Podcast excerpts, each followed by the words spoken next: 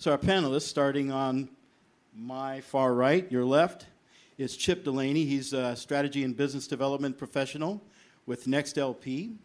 Uh, he possesses strong experience building and developing uh, AI strategies and growing relationships with Fortune 100 and Global 500 corporations, management consulting, and law firms. His industry experience includes artificial intelligence, renewable energy, uh, emerging technologies, financial services, and pharma. So, Chip, welcome, Chip, everybody. Chip Delany. Thank you very much. Uh, Chip, if you don't mind, could you tell us, uh, you know, a little bit about uh, yourself personally, and also give us some description about what AI is, and machine learning is, since we're going to be talking about that. Certainly. So, uh, my role in XLP is developing strategies and identifying for different corporations and law firms how they can best use our artificial intelligence. And so, we work in both the reactive AI space, so that is taking information, learning from it, and then using it to investigate a particular matter. And then, of course, in the proactive space, which means we want to be able to find these things before they become downstream legal issues. Uh, as far as the definition of artificial intelligence goes, uh, the definition that we give as an organisation is to us uh, real AI, as opposed to the marketing buzzword, which is quite often thrown around today. For us, it does two key things. It's a bit of a litmus test. So, number one, true AI should be able to adapt to your data, but it also should understand context. And so this could be natural language processing, but we could also be talking about uh, a visual AI, understanding the context of surroundings, being able to identify vectors, sense different things. So context is critical for AI to deliver something that's really valuable to us. As far as personal definition of artificial intelligence, I think about, you know, trying to take away the things that we rely on to do as human beings, so predict things, understand things, and being able to teach machines to do that for us. So that's much more widespread, much more all encompassing, but I tend to think of artificial intelligence along those lines. Excellent, thank you. And something personal about yourself, Chip? Ah, something personal about myself, like a fun fact. Is that what you? well, I think you uh, you're a, a, a, Aussie person. Uh, right? yeah, I'm from Australia. Uh, g'day. I thought you were German. I thought you were good. German. okay, our next our next guest or our next uh, contestant. I feel like the guy in the dating show. You remember the old dating game back in the '60s? Uh, is uh, is John, and that's uh, John Evans. And John Evans is, is a um, he's the director of social, uh, solutions architecture at Impact Networking, which is also uh, our sponsor, as you heard from uh, their CEO Eddie Bo- uh, Brock earlier. He's a solution architect, project manager, and former developer with over 15 years' experience bringing projects to life. Uh, he specializes in robotic process automation, or RPA, and he's also the only non lawyer on our panel. So, John, uh, please welcome John Evans. Thank you. Thanks. Thank you. And, John, if you could just uh, share with us a little bit of a, something personal in your nature and also uh, tell us a bit about what RPA is. Sure. Thank you. Yeah. I think that we'll take the RPA part first, and then I have like 15 minutes where I'll talk about myself. we'll go from there. So RPA is uh, robotic process automation, and it typically employs. It, it's a business process optimization strategy that employs uh, software robots to optimize or sometimes completely automate uh, rote, repetitive, uh, time-consuming tasks. A lot of things about aggregating data, data entry, Eliminating human beings.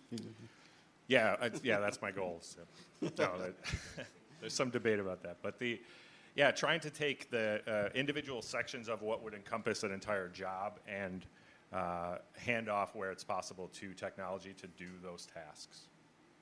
Excellent. And the personal side?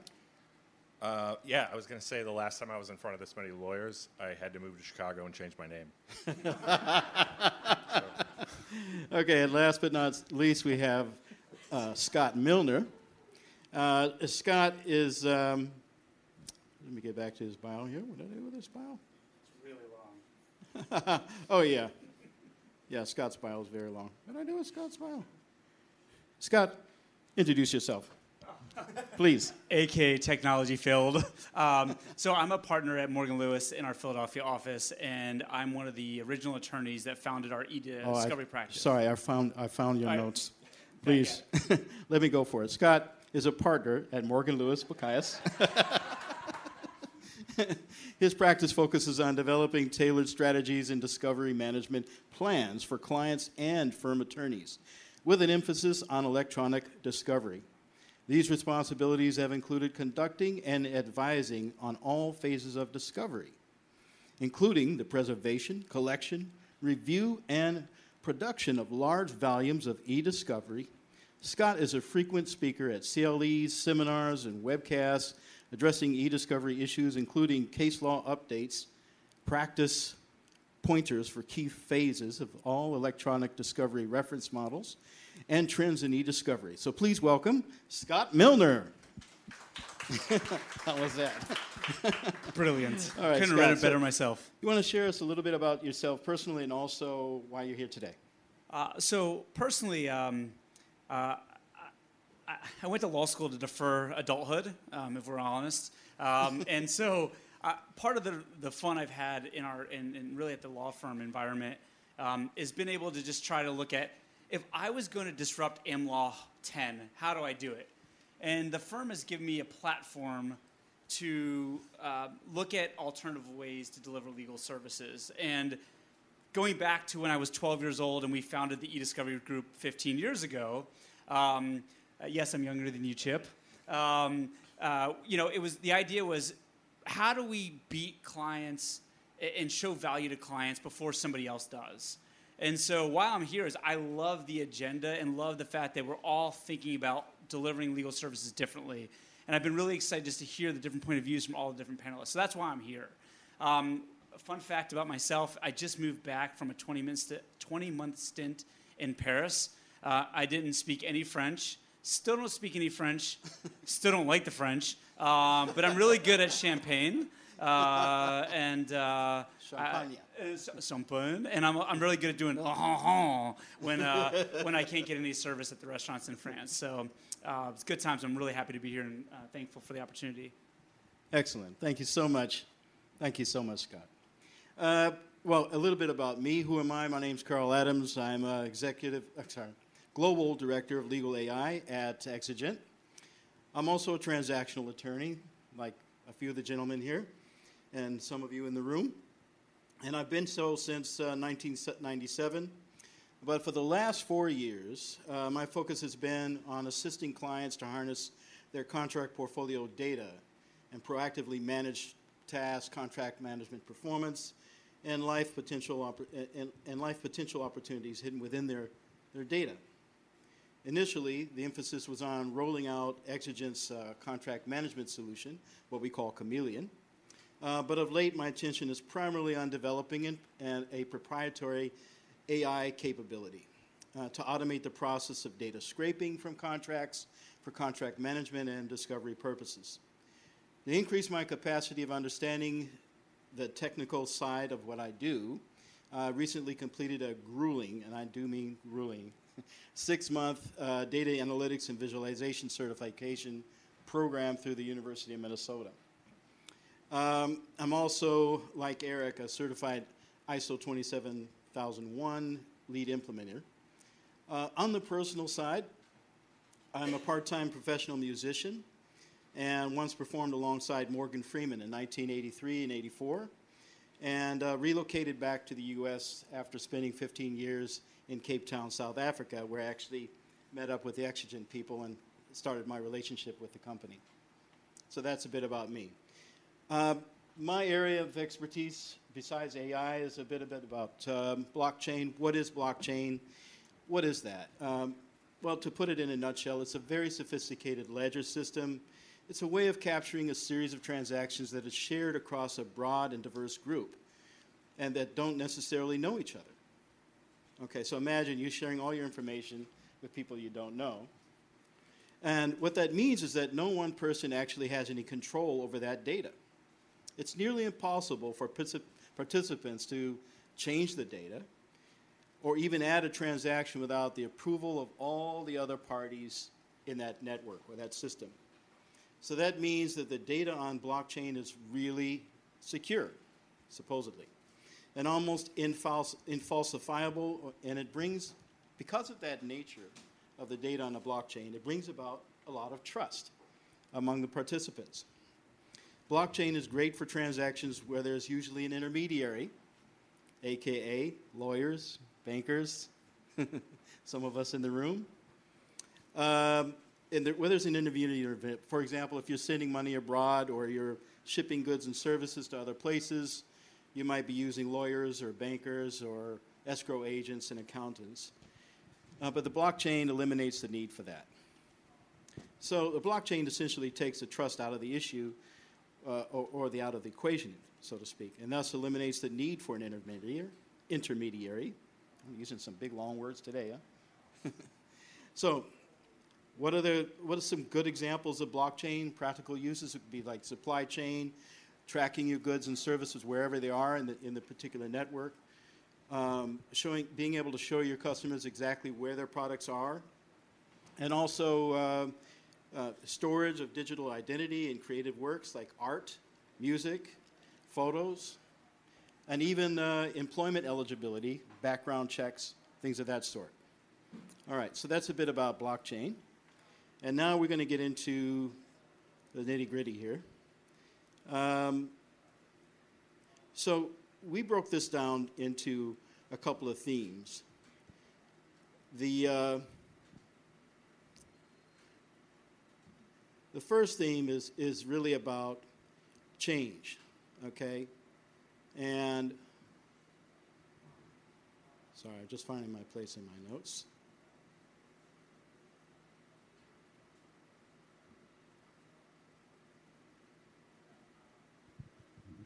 Can I ask a couple yeah, so questions? see, Carl? yeah, yeah, uh, go ahead, Scott. So I want to ask a couple questions in here.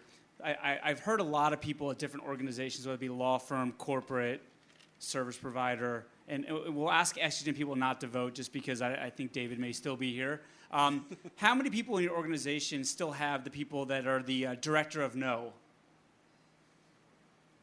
How about the uh, VP of the status quo?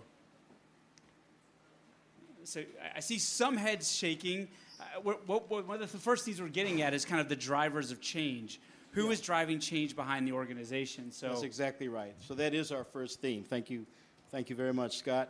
So what are the drivers of change? What are some of the examples of? Well, let's uh, let's talk to Chip here for a moment. What would you say are some of the examples, Chip, of uh, AI machine learning initiatives and undertaken by your company and or your, your clients, for that matter? Yeah, so really good question. okay, we've been talking a lot today about data, you know, and data is this reservoir of knowledge that we can feed from. So what we're trying to do is mainly look at data and say, well, okay, we can learn from this and turn this information into AI models. So just a quick show of hands so I know whether it's worth outlining what an AI model is. Does everyone here have an understanding of what an artificial intelligence model is? It's okay if you don't. Just briefly to go over it, an AI model is an algorithm right? So we train data to understand the features of what we're looking for. From that, we get a model. The model has captured all the features that are relevant to something that's interesting to us. Here's a good example. If I have a fraud investigation, right, and I run through a machine learning process, I run all the data within that fraud investigation through a platform, I train up a model in that platform to understand the relative concepts that are important, the emotional signals, the linguistic intelligence of it, the behavioural signals that might be interesting to me. Once that's saved, if I have a new fraud investigation come along, then I can take that model that I've already created it, deploy it on that new data, and instantly be brought to all the similar patterns that exist. So we're talking really about creating efficiencies here and looking through that data by capturing intelligence that we've already gleaned from previous matters. What we're trying to do is to be able to create a process of continuous improvement, continuous efficiency in taking all of the data that we've had. So law firms have just been reservoirs of data for years, turning that into AI models, and then running a process of efficiency going forward. But I take that one step further. I say, well, where do the problems arise? So I think about a corporation. Inside their communications, there are risks happening all the time. Well, if we can identify all the risks that they want to find, rank them accordingly, it might be a regulatory matter, it might be a HR and ethics matter, a compliance issue, take past data that we have or information from their subject matter experts, turn that into an AI model, run data through it, enrich the model, and then have that model sit on top of their communications, their active data communications, then we can proactively identify risks when they happen. And this is the kind of change that we're trying to engender here taking something which is traditionally a very laborious task, taking the data that we've gained, and leveraging these technologies which feed off data to give us a much more efficient and much more better process going forward. So that those would be examples of the, the unicorns in the AI spectrum. Yeah, you could call them Can, unicorns. can you yeah. think of some examples of donkeys in the AI world? So I think it comes down to the nature of artificial intelligence and what kind of AI you're using. Hmm. 'Cause AI is a bit of a catch-all term to a lot of people, but you know, if we think about one particular subfield of AI, natural language processing, well, underneath that, there's a variety of different ways that you can understand natural language and then go through the machine learning process of training a model. For example, one that we use commonly at NexLP is called named entity recognition. And this process isn't overly complicated. It looks through the data, tokenizes all the words within communications based on categories that it's been trained on, entities it understands, and then uses that to be able to classify and let the user explore the data with great ease. But there are other versions of natural language processing that you can use. Different versions are going to do different things. It's important to not be a donkey by using the wrong algorithm for the wrong application. I guess another example of that is maybe using the wrong data to begin with, or data that hasn't been properly managed or scrubbed or cleaned in some kind of way. Scott, you want to comment on Well, I was just going to say, or the, the old way of human review, right? Exactly. Um, I, I think there's still a lot of people that think that throwing bodies at solutions is the only solution. And I think, um, thankfully, um, we've started to hit the, the, the mark where people realize that just labor cost is not the only factor, and it needs to be enhanced by technology. And, and I think I, I like, because we're going to be provocative a bit on the stage, I think the challenge Chip a little bit on this issue is he says it's indicative of X, and I, I think he didn't mean it in that way, but I'm going to push it as I like to call it as a marker of what I need to look at. So I'm a lawyer trying to get my in-house lawyers at the law firm to leverage technology to enhance their deliverable legal services.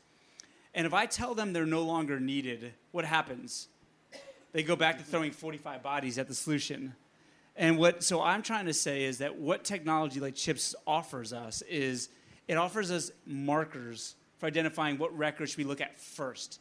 Does it mean just because you're reviewing a bunch of emails that were sent at night to the alleged suspect or whatever it may be is a problem? No. But it's better than running search terms and throwing 400 people at it to try to look at that because they're not going to catch the trends. They're not going to understand the impact of emojis.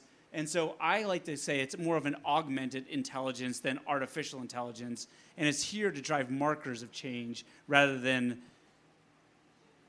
coming to a conclusion per se. Yeah, no, I think I think you're right there. You know, we look at it as the best possible start to a matter, right? How can I give my people? I've employed these people. I'm trying to employ very smart people. Well, it makes no sense for them to be going through and manually looking at these documents, right? That is the old age. I want to enable these people as much as possible, and I can also then free up their time for more strategically based activities. If I have them going through with very predictive routine tasks, Am I making the best use of my labour force? Probably not.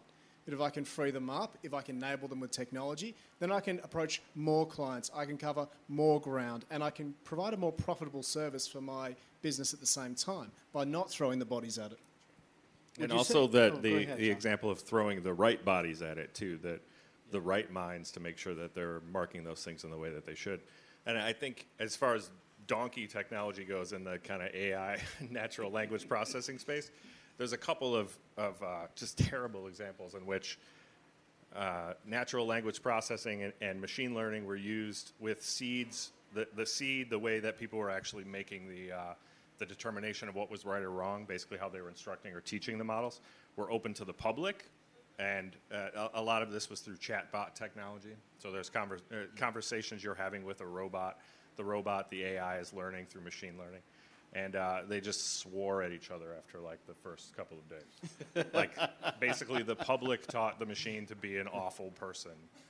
So the quality Sorry. of the the quality of the people who are, are vetting that data and making those checks for you, like what they understand about the process, what they understand about the data is also is also crucial, which kind of plays into the, the idea of what happens to people in this in these overall processes, like Yeah. as you automate something. Yeah, that's, that's a very good point. I think also uh, uh, another consideration is that something that might start to look out like a, like a unicorn turns into a donkey because at times we haven't really fully mapped out what the particular process is you're trying to automate.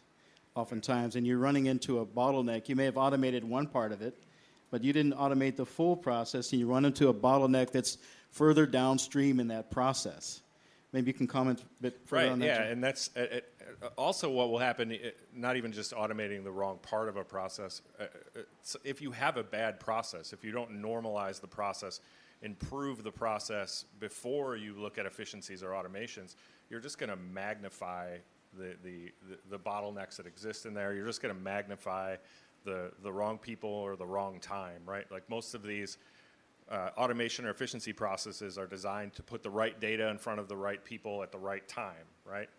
And if I can't do that because I don't have the right people or the right time doesn't exist, then I'm just going to continue to magnify the process that's already inefficient and terrible. So, Or if, it, if, or if it's meant for something that is a client solution, like, for example, contract management, and you've got this beautiful AI tool that will extract all this information from the contracts, but it's not in a form that you can really present to clients. You've created another bottleneck because now you got to take and convert that information into something that's useful, which is actually what we're trying to address with, uh, with Scarlet AI at, uh, at Exigent. Hopefully, it's not going to be a, a donkey. I'm trying to make gonna- sure it's, going to start swearing at you constantly. Great. Okay, so robotic process automation. Give us a little bit of uh, some real world examples of what that is. Sure. Yeah, I can talk through a few uh, use cases. There, there are some that are common Uh, in, in the work that we do at Impact. We we engage uh, uh, we engage all different types of businesses. We look at all different types of processes and try to figure out where that rote repetitive work is. Right, where those those tasks that we can pull out and automate, where those exist. So. In a lot of space where people are doing uh, order processing, where they're getting in information, they're fulfilling orders, they often have to have uh, uh, laborious communications back and forth with either web portals to basically say like, oh, I have this order, I'm going to ship it on November 14th, or you know, so on and so forth. Um, so some real world, world examples are any point in which people are doing that data entry out into portals where they're making responses to something that is essentially just accruing data. Any of those uh, kind of rote repetitive tasks, I get an email that comes in, my job is to look at that email, go to a web portal and tell them that I acknowledge this email arrived, uh, pull down data from that portal, organize it into some other format, and then move that somewhere for a different report. Um, think about these these examples as the, the we talk about it as swivel chair, right? Where you you're sitting there looking at one screen, you're aggregating data from it, and then you're moving to another place and you're doing something with that data. The act of moving that data from one place to another doesn't necessarily require a person. It doesn't play on the person's uh, strong points. The, the human parts of that process are pretty meager. There's typing data in here, typing data in the other place.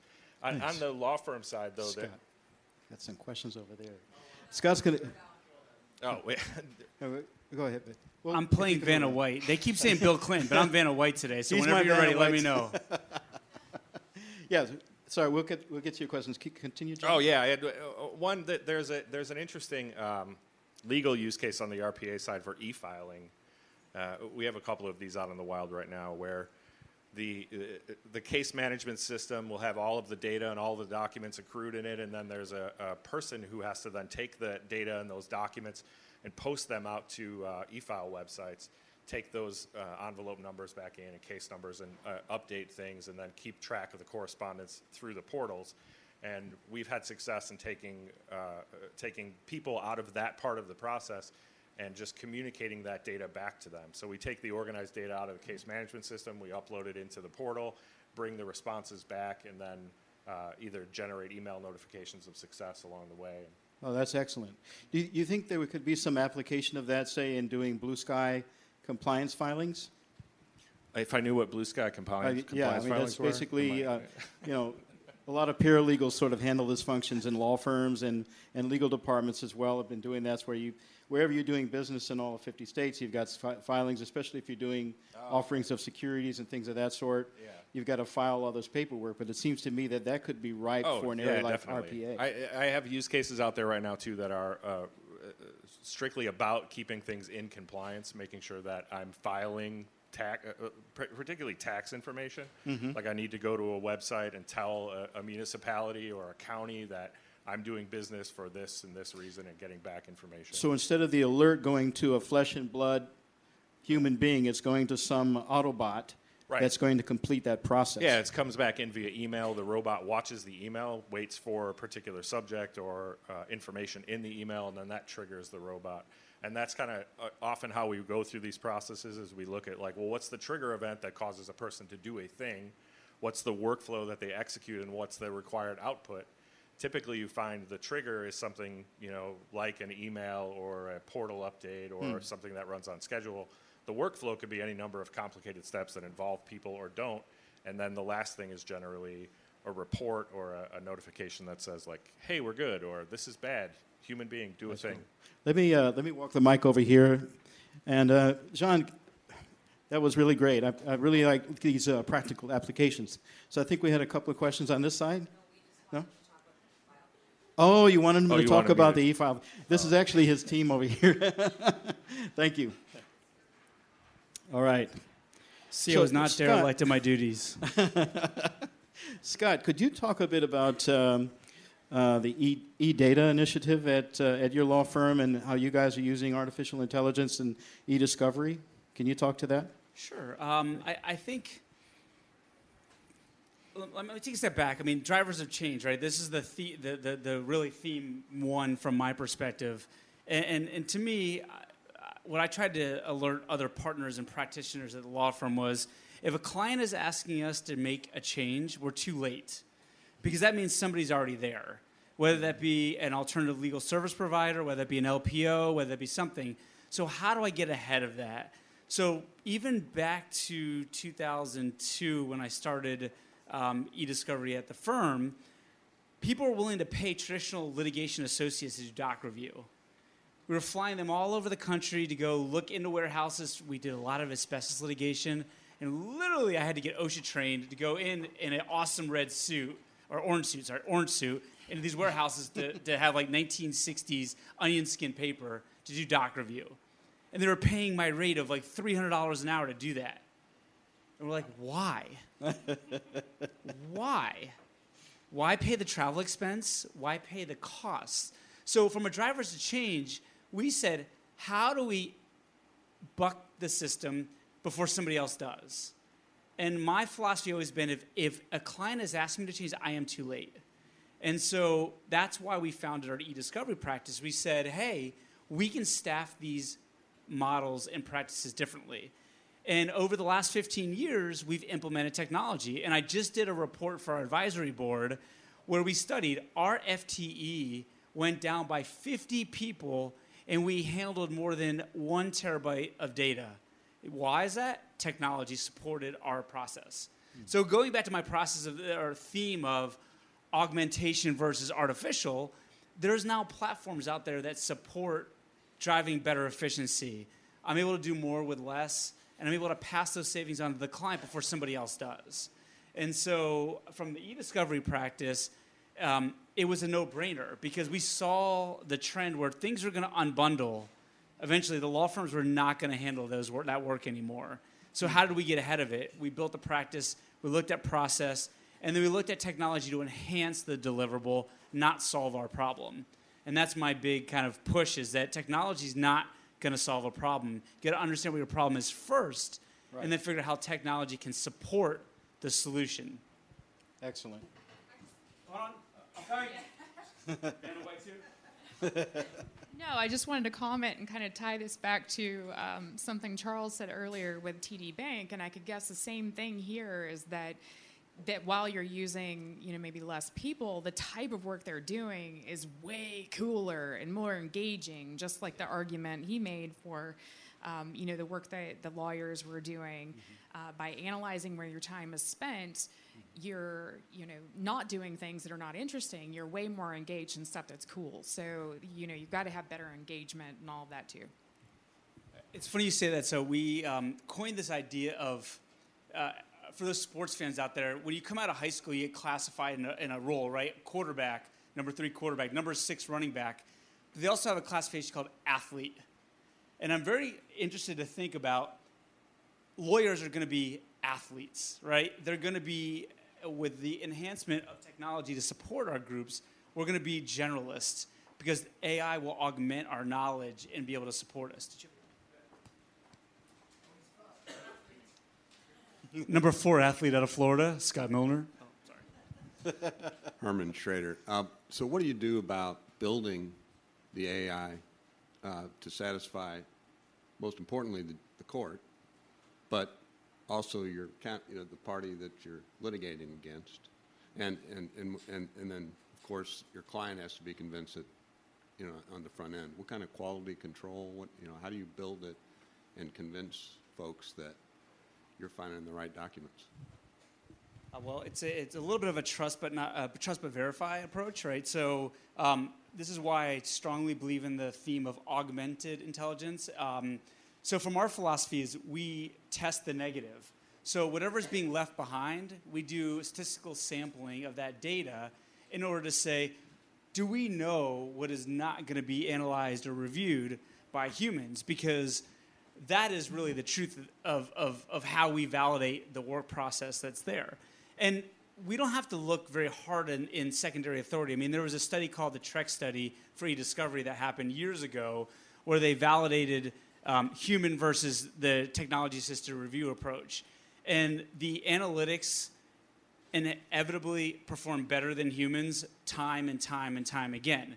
Was it perfect? No if anybody ever answered a discovery request as I produced all documents, you're a liar. It's not true. you didn't produce all documents that are responsive to that issue, but you were reasonable and proportional. So my philosophy has always been is that can we measure the results? And we can do it a lot better, I think, using technology and the technology available today than we can with just traditional human review. And I'm sure you, you can actually talk about the testing and building out the model itself using SMEs, using continued process improvement, continued learning, active learning?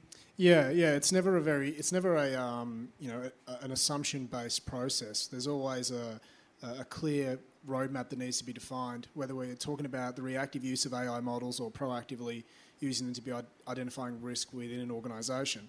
So there's heavy engagement with subject matter experts to ensure that the process of training a model is accurate, that the control sets are accurate, that we're coding the right documents, that we're measuring the different you know, reporting metrics we have, the precision recall F1 scores on these things, and then always going through and doing uh, a bit of a you know, sanity check. Uh, are we re- reviewing the right documents? Especially when we're talking about very complicated models. Sometimes clients demand you know, quite a complex uh, analysis of a particular data set or a particular issue that needs to be sought. And that requires maybe a little bit more heavy lifting early on from our data scientists, but that effort is worth it because once you have that result, once you have that model, well, then you've got that solution taken care of. And then you've got a process that can improve and learn from further matters. See, the best thing about machine learning and artificial intelligence is the ability to reuse these models and improve upon them time and time again. And that's where we can really start to build on these concepts of continuous improvement. But like Scott said, a lot of refinement, a lot of working out what that roadmap looks like at the start, and having a really concise strategy will ultimately determine what the end result is. Do you find that over time people start to trust the models more? Like, do you absolutely hundred percent? Yeah, and it's very quick. Yeah. You know, as soon as people understand that they don't have to throw the same amount of bodies at a problem, as soon as they see the model perform, and then they start to think about really common sense things. Like people get tired. They stare at computer screens, they miss things, they have to go to the toilet, you know, they have to stop working after a while. The amount of data that it takes someone to get through when they're manually going through things and coding them, they may have been trained at a great law school, but they're still people, they're still humans. And so, thinking about how we use technology and how we use our humans better is critical to be able to have efficiencies going forward. But it's going to mean that in the long run, we can create much better strategies for how we use our data. But and the thing is, the courts are less sympathetic now, right? So the courts are less Absolutely. sympathetic of it's going to take X amount of hours, X amount of bodies to do this work, um, and they're saying, why aren't you embracing technology? Uh, and I don't want to I don't want to bypass your comment about disclosure or discussion with the opposing party. My philosophy, and this is my personal philosophy, not the, one of my firm or my clients per se, is you didn't ask me how I was doing when I was doing paper why do you care what I'm doing with electronic data? At the end of the day, if there's gaps in my production, you have the same right to challenge what I've done. And I'm, if I have to defend it, I'm happy to defend it. So as, as a litigator, unless I'm going with the government where they have a lot more authority to shut me down, I am going that I'm going to respond to your discovery. I'll have enough disclosure and transparency as appropriate. But what I do to get from point A to point Z is my is my approach, and I'm happy to take that to the court, and I have, and it's been successful. But at the end of the day, the courts are less sophisticated, or no, sorry, less. I was sympathetic, I should say, is the better word of me saying I got to throw 600 people out to do this because they're like, why aren't you embracing technology? Why aren't you embracing email threading, near duplicate analysis, concept searching, modeling? So there's a lot of other things that can be built into the process on that front. Yeah, uh, just to jump in with one more example, which feeds to this problem that we still have. You know, certainly a lot of more conservative, I don't want to say Luddites, but more conservative groups and firms.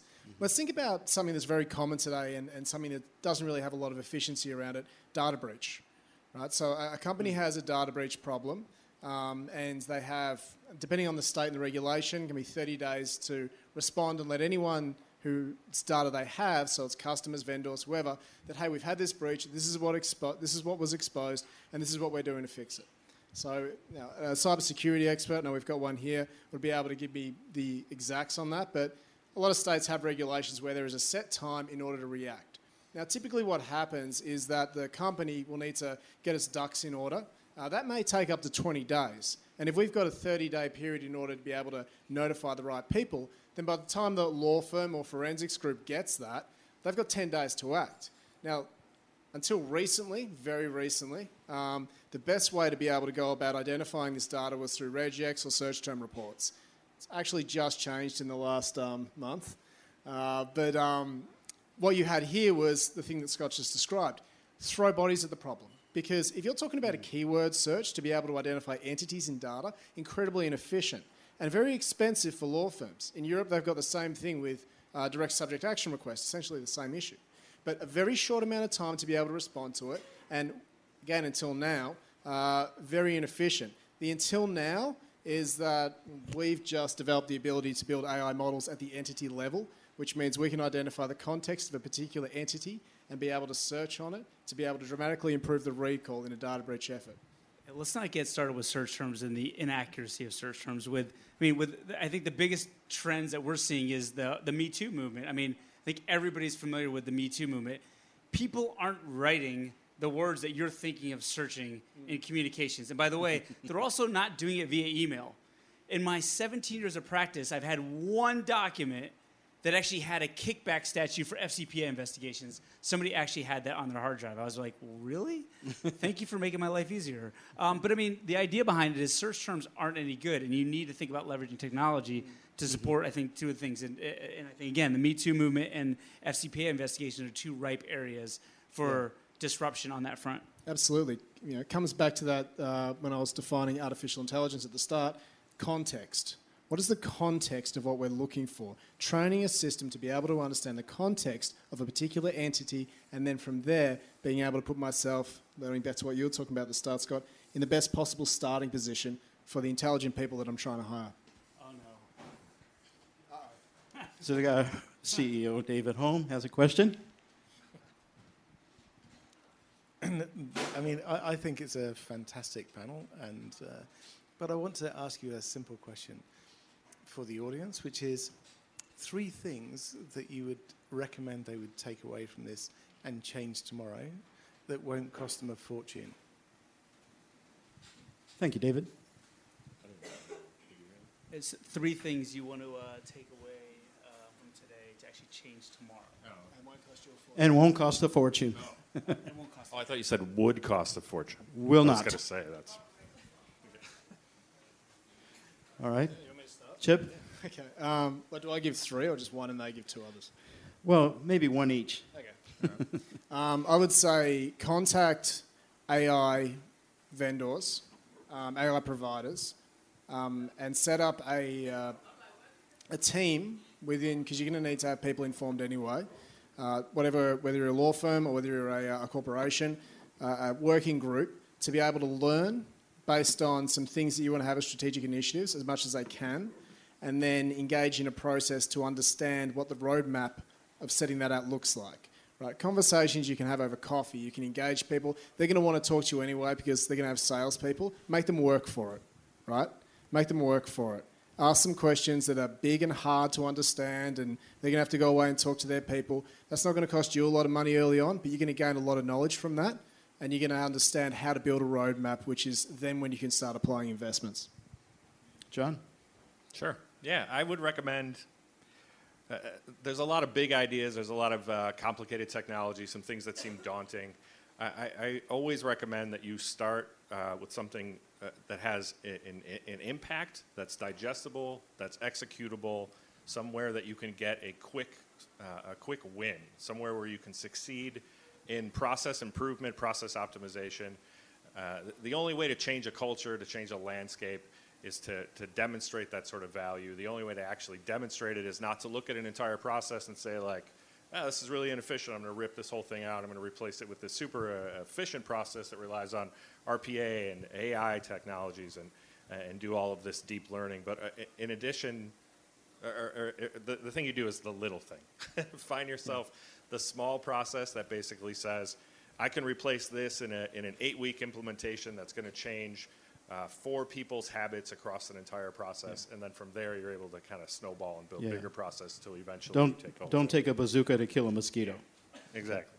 Scott, I was going to say. Uh, so my takeaway is incentivize your entire team, your entire organization, your entire firm to bring ideas on improving what they're doing on a daily basis.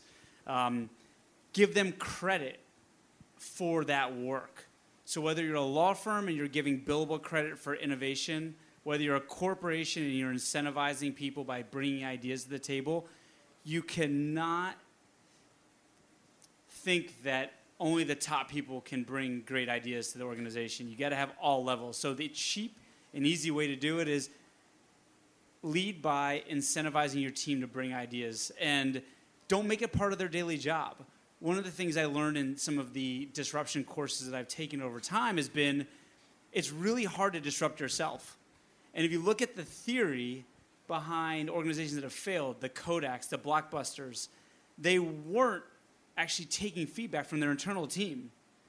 They were saying our bread and buddy, bread and butter is print for Kodak, not digital cameras. It was rentals coming in and renting movies and forgetting the fact that I go against an entire wall and all the freaking VH tapes, VHS tapes weren't behind there. Really annoying. they weren't ready for it, and it's because they were looking at it as that is our bread and butter now. Hmm. And law firms will change because the billable model will go away, but it is incentivizing all layers of your organization to bring ideas to the table. It's inexpensive, it's free, and it really will make a difference. That's excellent. I'm going to ask. Uh, oh, go ahead. Isabella. So I have a, a, question for a little bit more of the, the long-term strategy for future lawyers. Uh, so what would you say are the, the basic concepts and key skills that law students or young lawyers should learn early on to be able to I can see Scott. Scott's lawyers. very excited about that question. So go ahead, well, Scott. No, I just say I. Uh, so I actually met with my law school, and I said they're failing their students by not teaching them concepts in legal project management and lean legal sigma. The idea behind the fact that these lawyers come out and they we can't even draft a complaint when we come out of law school, let alone manage a portfolio of matters. So for me, I think junior lawyers and the, the change in education has to be embracing technology and actually understanding project management and understanding how to learn about what your clients' problems are and what their issues are. Um, and I think that if law schools do not change, we will do a disservice to the end client. Yeah, I've been. Uh, so, oh, okay. Very briefly, I've been told we're going to have to wrap this panel up fairly soon. Thank you. I just want to call everybody's attention to, and everybody may be aware of ABA Rule 1 point one related to competence.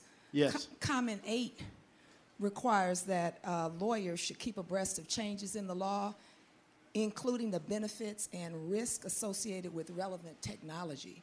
Mm-hmm. So this is one of our um, professional obligations. Yeah, absolutely. And I, I, would actually just to add on to the question. Thank you very much for your comment.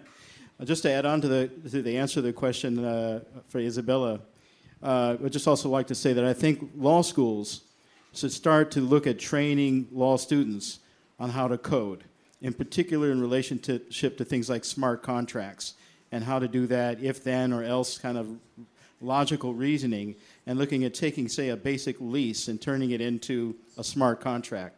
I think that would be very beneficial, especially for future proofing their success in the industry. John Albright. Thank you. Oh, wow. Thank you. Thank you very much. I, I, know we're running out of time, so this will be a speed round to the three panelists. Uh, you're a small to medium sized legal department. You have limited dollars and resources. Where do you put them? Uh, you need to find a, a, really dynamic service provider, someone that's going to be able to do a lot of the heavy lifting, find a really dynamic strategy that can make your dollar stretch to the main things that are or the most important things within your legal department. So, depending on the industry that you're in, that could be regulatory matters, um, it could be immediate litigation matters, uh, it could be e discovery and putting your AI technologies in there, or it could be contracts. But having a really strong service provider relationship that you trust that's going to work out where your dollars can be spent in the best way, I think is really tantamount to that.